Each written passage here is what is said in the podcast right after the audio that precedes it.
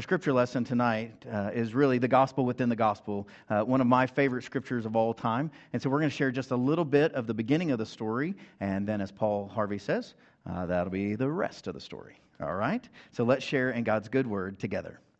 By this time, a lot of men and women of doubtful reputation were hanging around Jesus, listening intently. The Pharisees and religion scholars were not pleased, not at all pleased. They growled, He takes in sinners and eats meals with them, treating them like old friends. Their grumbling triggered this story. Suppose one of you had a hundred sheep and lost one. Wouldn't you leave the 99 in the wilderness and go after the lost one until you found it? And when found, you can be sure you would put it across your shoulders, rejoicing. And when you got home, calling your friends and neighbors, saying, Celebrate with me, I found my lost sheep. Count on it, there's more joy in heaven over one sinner's rescued life than over 99 good people in need of no rescue. This is the word of the Lord. Thanks be to God. Amen. You may be seated. How do you see God? How do you see God? If you have your sermon notes, I invite you to uh, take them out. It's a really important question. It might be the most important question that you can answer. How do you see God? We're following along um, and enjoying the book Love Does. I hope you're reading it with me. It's a great little book. Uh, the sermons don't follow the book, but uh, it's inspired by this. And so one of the quotes in the book is this by Bob Goff. He says, I used to think God was good some of the time, but now I know he's good what? All the time. And so maybe in church you've heard this before. The pastor says, God is good, and the people say, all the time. And then the pastor says, all the time, and the people say, God is good. Um, and so let's try that one time. God is good. And all the time? All the time. And God is good. You may have heard this. I grew up saying this in church as a preacher's kid, uh, but then I went on vacation when, with my mother and uh, my sister and her kids, and we were all down at the beach. We're at this tiny little Methodist church uh, at the beach, and, and this funny little pastor showed up. I think he was retired, and he said, God is good, and the people said, There you go. And then, and then he said, All the time. And then he said this. I'd never heard this before. He said this, and he ain't mad at you. I thought that's kind of weird. Uh, but it's true. He ain't mad at you. So let's try all of it together. God is good all the time. And all the time, God's good. And He ain't mad at you. That's right. He's not mad at you, He's for you. He loves you. God is thrilled that for all of His children, it's really important that you understand that God's not out to get you, right? How do you see God? God is not this judge that is just watching your every move, you know, waiting to see if, if you do something wrong, you know, if you speed through a school zone or, or uh, you know, if you think that's who God is in your life, then you've got a pretty miserable life. Even if God is a just judge, which God is, perfectly just, um, there's some good pieces about having a judge that's just. But if you always think of God as only as judge, um, you know, it's kind of kind of creepy. Uh, other people uh, see God as, as, as, much more unpredictable, really more like a one armed bandit, you know, kind of like this gambling machine. Um, you know, you say a prayer and, uh, you, you know, you put in your tithe and you pull the thing and you go, Yay, I got a new job. You know, God did great, you know. I put in a little money and I got something good. And then you pull it again and you're like, You know what? I hate that job now. Why did God do that to me? Uh, that's a bad job. You pull it again, you go, Yay, I found the love of my life. You pull it again and then something bad happens. And some people think of God like this real capricious, real unpredictable.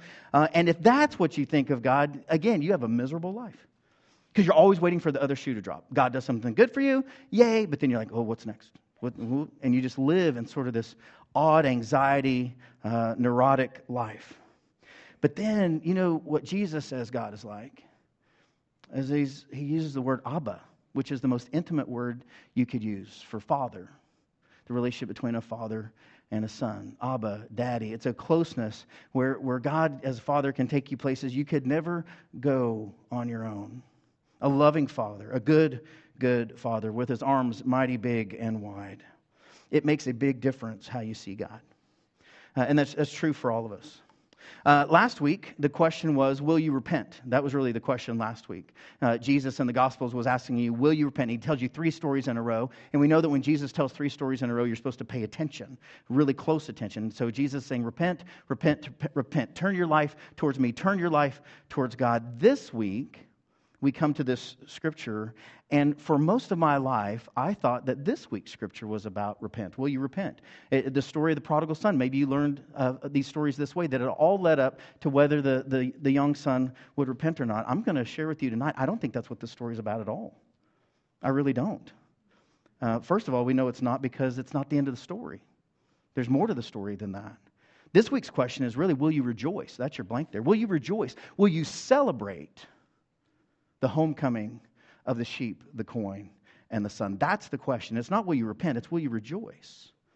Will, will you rejoice? Do you understand who God is? Do you see God as vengeful and harsh and judging and ready to make the other shoe drop, or do you see God as loving?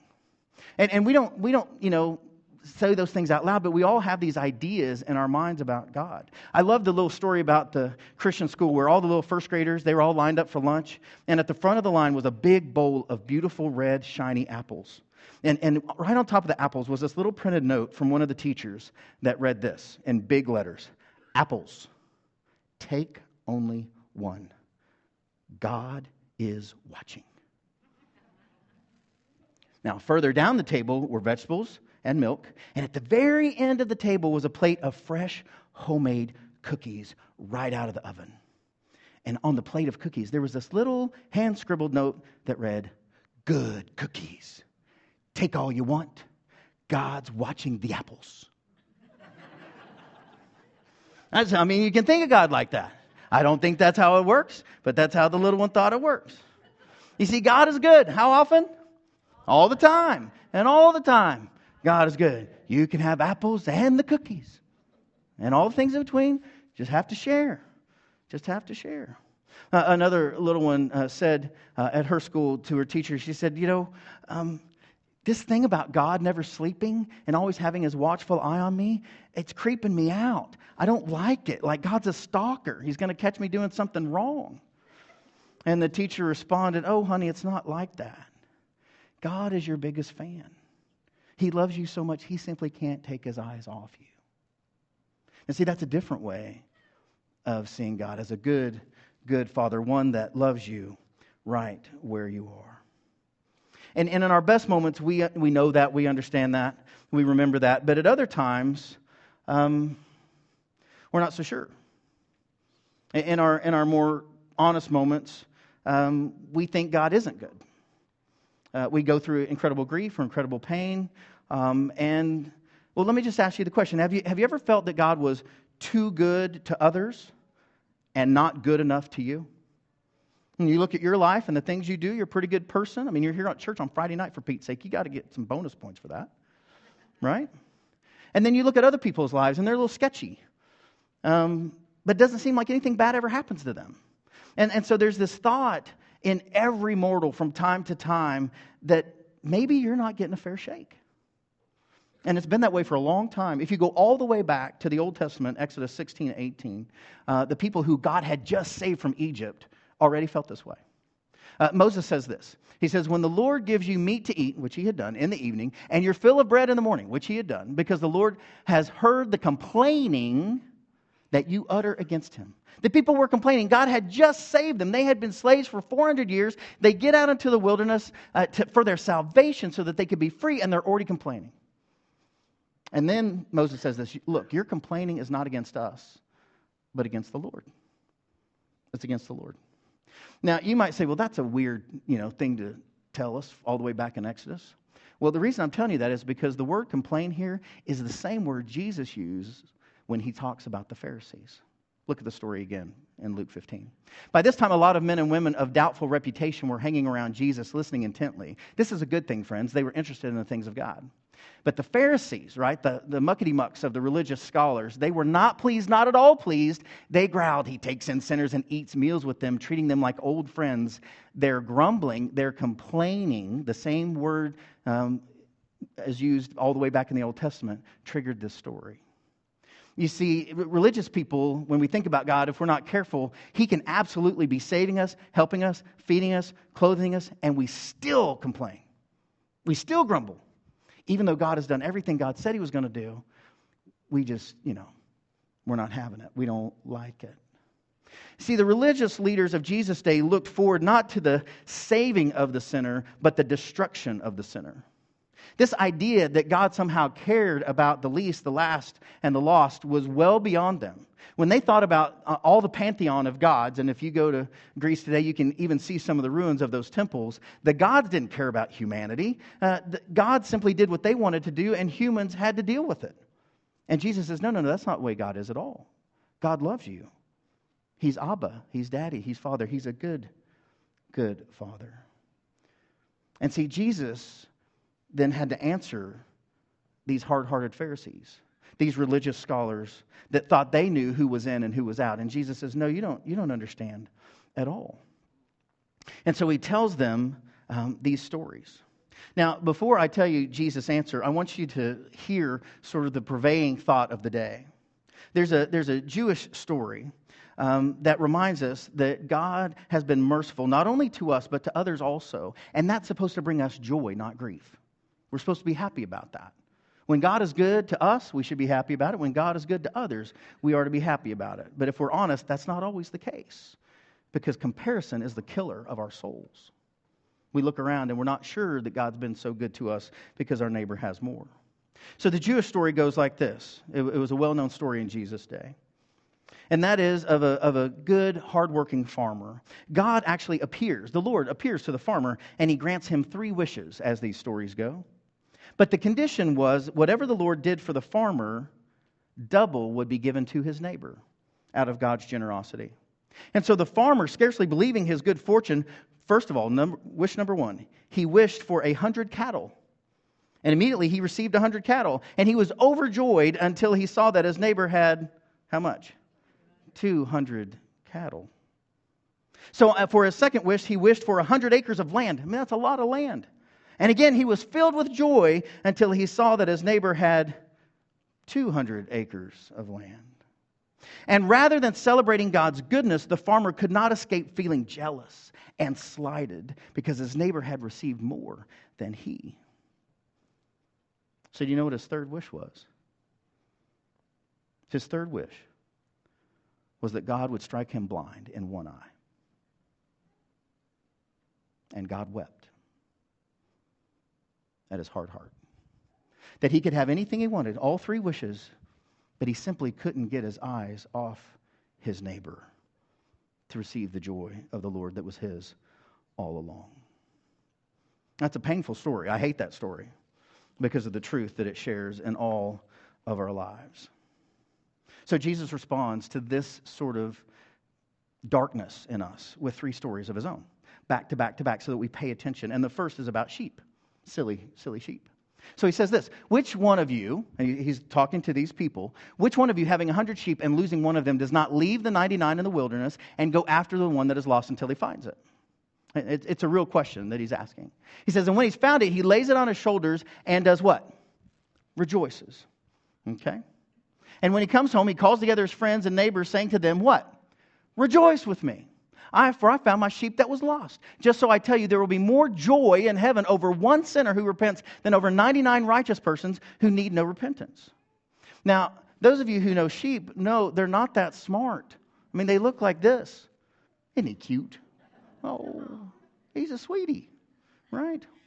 And the thing is that Jesus is actually poking the Pharisees. They're grumbling about who Jesus is and, and, and, and their hard heartedness, and, and they're mad that he's actually talking to tax collectors and sinners. And so Jesus tells this story. Now, he knows that they would actually know the Old Testament forwards and backwards. And so um, this uh, quote uh, from Isaiah would be uh, well in their minds. Uh, Jesus, talking about God, uh, says, He will feed his flock like a shepherd right? If they, they would know the scripture. He will gather the lambs in his arms and carry them in his bosom and gently lead the mother sheep. This is what Isaiah, this is how the prophet Isaiah de- describes God as a shepherd, as a wonderful, loving shepherd. This is who God is. Um, but also in Isaiah 53 6, uh, all we like sheep have gone astray. How many of us? All. We have, how many of us? All turned to our own way, and the Lord has laid on him the iniquity of us all. That's pretty inclusive, right? All of us, all of us have fallen short. And Jesus says, God looks for each of us for each and every one of us. Now, I would remind you that this teaching is a double scandal to the Pharisees. Because one, Jesus reminds them of a God who's described as something that they had despised. Because the Old Testament talks about God as a loving shepherd, but in Jesus' day, by the time it got to Jesus' day, the rabbis had, had told people to stay away from shepherds because they were dirty. They were stinky, they were smelly. They were the same as camel drivers or sailors or gamblers or tax collectors. The shepherds were the lowest of the low, they were people to be shunned. And Jesus says, Don't forget who I am, that I have come to save and seek the lost. God is a good, good father. God is a good, good shepherd, and he loves all of his sheep. So in Luke 19:10, Jesus says this of himself for the Son of Man. That's a title he uses for himself. He says, I came to seek out and to save the what? The lost. That which is lost. That talks about the heart of God. Now, many of the flocks were communal flocks in Jesus' day. So in Jesus' day, the community knew well that there was not a shepherd out in the field whose daily job was not hard and risking his very life for the sheep. And the shepherd was personally responsible for the sheep. It was tough terrain, wild and hungry animals ready to kill the sheep or the shepherd. Uh, and this was, this was the rule in Jesus' day. You either came home with that communal flock with every single sheep, and if you couldn't, you at least had to bring the fleece. And so if you lost a sheep, you may not be able to bring him back alive, but you at least had to bring in the fleece so that the community knew that you weren't stealing from the community. This is who God is faithful to every sheep. Every sheep matters to God. Every one of us is valuable to God. And Jesus says of himself, I have come to seek and to save the lost. So that's story number one. That's a pretty good story. Everybody knew that sheep were valuable. They were dumb, but they were valuable. They, they could get lost easily, um, but they were of value. And everybody, everybody got that. So then uh, Jesus tells a second story uh, about coins. Now, this is hard because we don't really deal with this in the same way. That's a drachma, uh, and, and drachmas would look somewhat like this. And, and if you were a lady, you would have this and you would put it around your head like that. And each one of these little coins, I know I look good, don't I? One, each one of these coins is a day's wage, a denarius or drachma. And so if you were wearing one of these, um, this would be about 10 days' wages. Okay, I'm going to give this back to Chantel so I don't clink when I walk. Um, but this lady in the story, one of those little coins falls off and she loses it. Now, when I used to hear this preached, and, and I've even preached it this way, some scholars tell you that it's worth a whole lot of money because if you're a woman, you know, a day's wage is nothing to, you know, to sneeze at uh, or scoff at. But 10 days' wages is not that much money, friends. It's not. And this is where it gets interesting. Because if the story is only about repentance, then the stories have to grow and grow and grow in importance. But it's not about repentance, not only. It's about whether or not you're going to rejoice at the things God rejoices at, like the sheep. And everybody got that. What they didn't get was that a woman would actually search her home until she found something that wasn't that expensive. Just a day's wage. Maybe $10, maybe $20 at most. And look what God does. Jesus tells the second story so that we don't miss it. What woman having 10 silver coins, if she loses one of them, does not light a lamp, sweep the house, search carefully until she finds it? When she's found it, she calls together her friends and neighbors, saying, What? Here it is again. Rejoice. Rejoice with me, celebrate with me, for I have found the coin that I had lost. Just so I tell you, there's joy in the presence of the angels of God over one sinner who repents. Does that sound familiar? It should, because Jesus has already said that the first story. So if it's a sheep that everybody gets and everybody understands that it's super important and you have to do this stuff by law, great. Or if it's just a coin, God searches for you the same. He loves you the same, whether the community values you as a, as a very high thing or whether it's just, you know, your everyday. God is searching for you because he wants to be in relationship with you. And so the house that this lady lived in would have looked something like this. It would have been very dark. Um, this has been opened up so you can see it. But these houses would be one room, dirt floor, no windows, and a small opening. It'd be very hard to find that coin uh, in that house. And so she has to turn on the lights. You know, she has to light the lamp. She has to sweep the house, and she's looking for it because it's important to her. Important to her. Now, when uh, Charles Spurgeon, uh, known as the Prince of Preachers, uh, would preach this text, he would say that there are three kinds of sinners. Uh, and, and it's okay to preach it that way. I've preached it that way myself. Um, but, but here's the thing Uh, so he says that sheep sinners are just, you know, silly. They just get themselves in trouble. But the second kind of sinner uh, are people who just, they start running with the wrong crowd. Um, and they, they, you know, they just get kind of careless, and next thing you know, you're, you're in harm's way. Uh, if you're a parent, you understand this. There are certain kids that when your, your children go out with them, uh, they're going to come home late and they're probably going to be in trouble. Uh, there are other kids that when your kids go out, they come back early uh, or they hang out at your house and it's never a problem. There's just certain people that just kind of run like that. And, and this was sort of the, the point Spurgeon was making with the coins. Uh, when I was little, uh, and mom and dad lived in a tiny little parsonage, about 500 square feet, uh, I was little, little, uh, like three, four, five, six. Uh, and my sister um, is two years older than I am, 26 uh, months older. We lived in this tiny little house. We lived in the same um, room. And you can tell I'm a good dancer today. And, and, everything I learned, I learned from her. See, I mean, I've got some moves there. I mean, it was, this is me uh, you know, three, four. And my sister could talk me into almost anything in that tiny little house. We, we lived um, in this tiny parsonage with one room for Deb and I. Mom and dad lived across the hall and this tiny little bathroom. And um, so, you know, there we are. She got the top bunk. Uh, I could never get my head through there. And um, they basically caged me in the bottom bunk so that I wouldn't fall out uh, or cause problems. I mean, look at that. That's horrible. I'm in a cage uh, in a small, small room. So I don't know about you, but, but I can remember there were those nights um, that, you know, that night when you're putting your kids to bed, not because the kids are tired, but because you have to put them to bed. Like you can't take another moment. So they're going to bed. It might be 6:30 in the summer, but they're going to bed because they are. Well, I think it was one of those nights. Uh, Deb and I went into our room because Mom had had enough. She, you know, she put us in the tub and you know got us all washed up. Clearly, we we're going to bed. And my sister had this way about her where uh, she didn't really ever get in trouble, but somehow I did. But she would lay in the top bunk and she would say things like, ah, I'm kind of thirsty. Aren't you thirsty? Can't, yeah, I just, I don't know. I can make it all night without a drink. You better go get a drink and, and bring me one too. So I do. I'm like, oh, that sounds great. I mean, Deb knows. You know, I got to go get a drink. I'm so I'm thirsty right now just thinking about it. And so I go and and I get out of my room, and my mom says, John Mark, what are you doing out of bed? I'm like, I'm thirsty. I can't make it to the morning. And she goes, Get back in bed. But I'm thirsty. Oh, oh okay. You know, then that's it. Then, you know, to bed. And, and I need some for Deb. Okay, okay. Go, go to bed. So do that. She has her drink. I have my drink. Silence. I'm about to go to sleep. And I hear my sister say, you know, we better go to the bathroom having drunk this water. You go first. I'll wait for you. And then, you know, and then I'll go.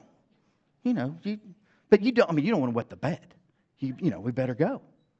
I'm like, yeah, she's right. You better go. You don't want that to happen. So I get up. I'm out of the door again. Oh, my mama's had it. Right?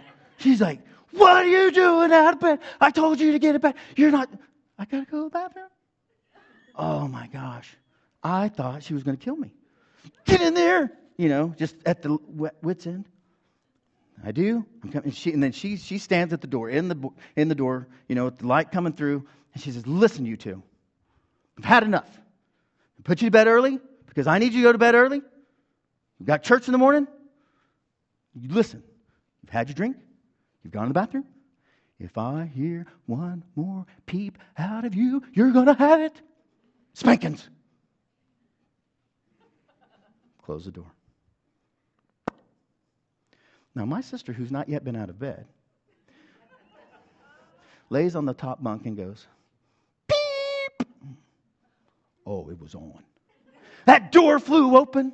The 12 headed dragon of the apocalypse came in, whipped me out of bed, beat me all over town and back and within an inch of my life. Now, I love that story now my sister didn't get touched. And it was, she, I, I don't think my mom still believes that it wasn't me that said peep. It wasn't. There will be a day of justice for me, reckoning one day. But, but Spurgeon would say, you understand this, that, that there are sheep folks that just, they're just silly and they get in trouble. But there are others of us, we get in trouble not necessarily through fault of our own, it's just kind of who we're running with. My sister, who's awesome, by the way, now. Um, but, but you get the point. And then he says, but then, but then Jesus really takes it a whole new place. But notice this still. Jesus says there's going to be more what? Joy in heaven over one sinner who repents than over 99 righteous persons that need no repentance. And what's new is this thought is that God would search for a sinner, for a sheep sinner, for a coin sinner. People didn't believe that. People didn't think that God was a good, good, good father. They thought he was vengeful and harsh and, and made crazy stuff happen. They thought that, you know, you came in and got beat within an inch of your life because your sister said peep. You know? It wasn't fair. It wasn't just. And so Jesus then goes to the story, not of the prodigal son. That's, a mis, that's misnamed. There's two sons in the story. And friends, I will tell you, both are lost as a goose. Not one more than the other. They're both lost. And the climax of the story is not with the first younger one, it's with the older one. And we'll get there in just a moment. See, Jesus goes now to something that's precious to all of us, and that's our children. And the father is searching for both sons. Both sons. I, want, I need you to see this in the story. And so the, the first story goes like this. You know this one. This is, this is very well known, perhaps. Uh, the, of the foolish son, the younger foolish boy. Uh, Jesus says this He goes, There was once a man who had two sons. The younger said to his father, Father, I want right now what's coming to me. Now, it's really impossible for me to show you how offensive that would be. In essence, the, the young boy is saying, Look, I know that I'm supposed to get my inheritance when you die, uh, but yours dead to me. I mean, you might as well just be dead. So go ahead and give it to me now. And this, this, is, what's, this is what's crazy about the story. The father does. He divides the property between the two boys. And it wasn't long before the younger son packed his bags. He leaves for a diff- distant country. And they're undisciplined and dissipated, drunk, basically. He wasted everything he had on women and booze. Uh, basically, going to Vegas. I mean, that's it.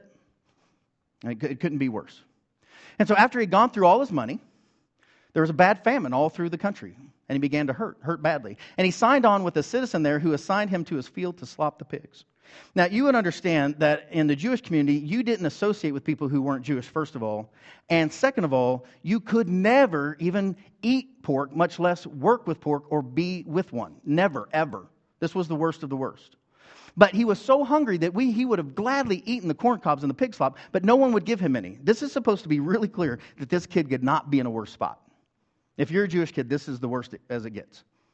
So that brings him to his senses. And he says this. Now, this is important because as the reader of the story or the hearer of the story, you get to see this boy's internal dialogue. So you actually get to see his heart. You get to see what's really going on with him.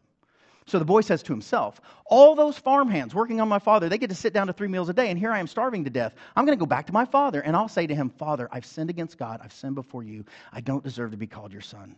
Take me on as a hired hand. So he gets up and, he goes home right to his father. And, and this is what I think is, is perhaps the most beautiful uh, words in all the scripture. When he was still a long way off.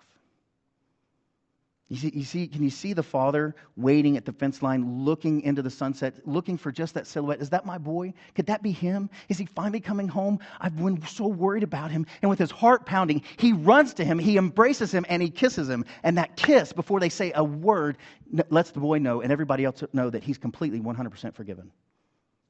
Like that, without a word spoken. And then, of course, then the son starts his speech. And listen to the first word that he says. What is it? Father. All that had been broken, all the things that he had done, he's coming back, claiming his heritage, claiming his repentance. Father, I've sinned against God. I've sinned before you. I don't deserve to be called your son ever again. Ever again. Then, of course, the dad's not hearing it. He's just so thrilled to get to see his son again. And if any of you have ever lost a child, you know what that dad's going through. When Noah was tiny, two, three years of age, he was and still is lightning quick. Lightning quick. Uh, this was the 4th of July where he ran all the way around the neighborhood numbers of times. Um, just a sweet, sweet, fast kid.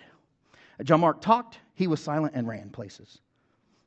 I remember getting a phone call from Chantel um, out of the blue to me.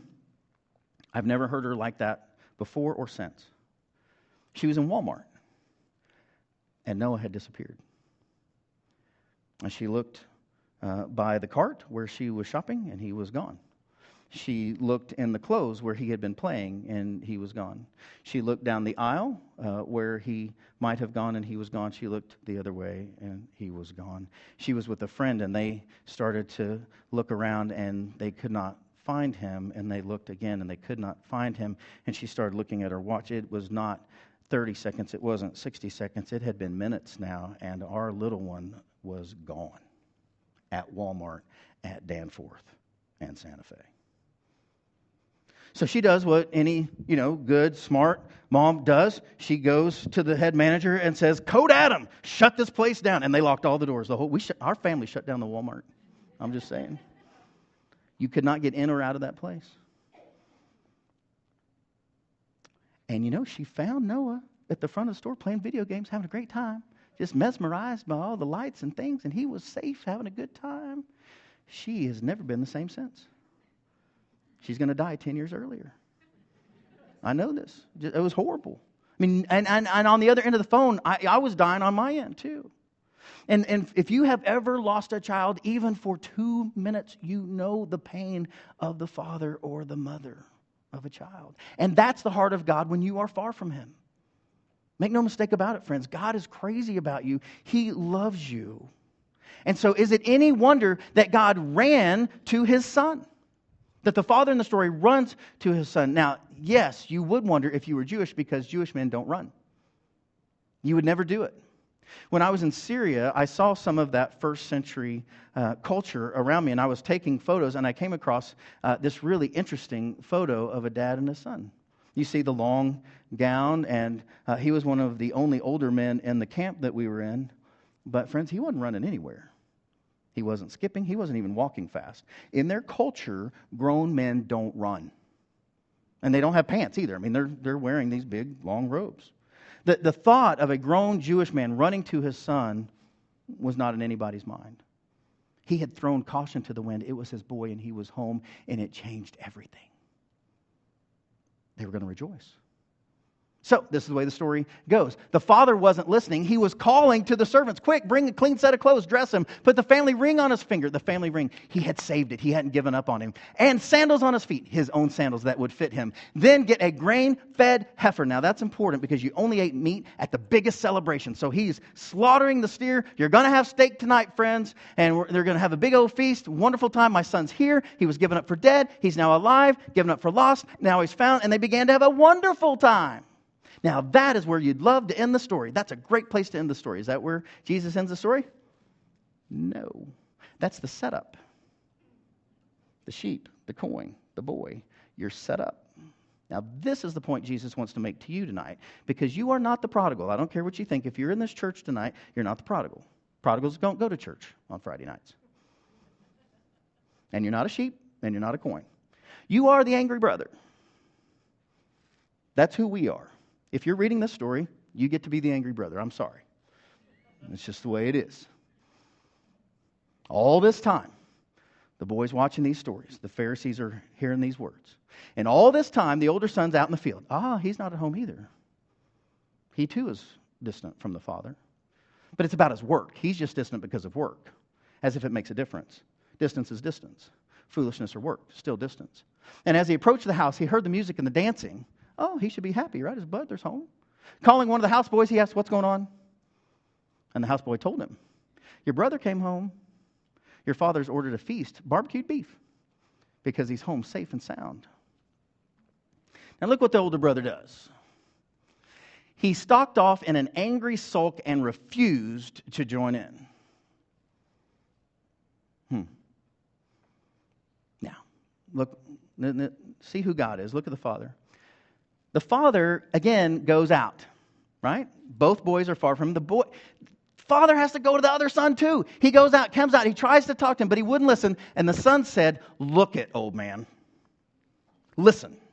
Now, you'll notice that the younger boy, when he had been foolish, when he uh, actually talks to his father, what's he say? What's the first word he says?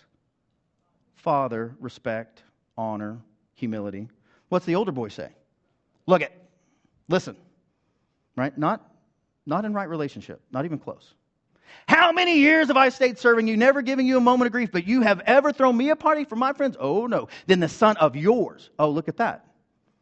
It's not about his brother, it's not about his relationship. Now he's pushing it off. He is not going to be made right with the family because he's done the right thing. So now he's separated from them. This son of yours who has thrown away all of your money, and we ellipsed it because it's not family friendly on what he threw his money away on.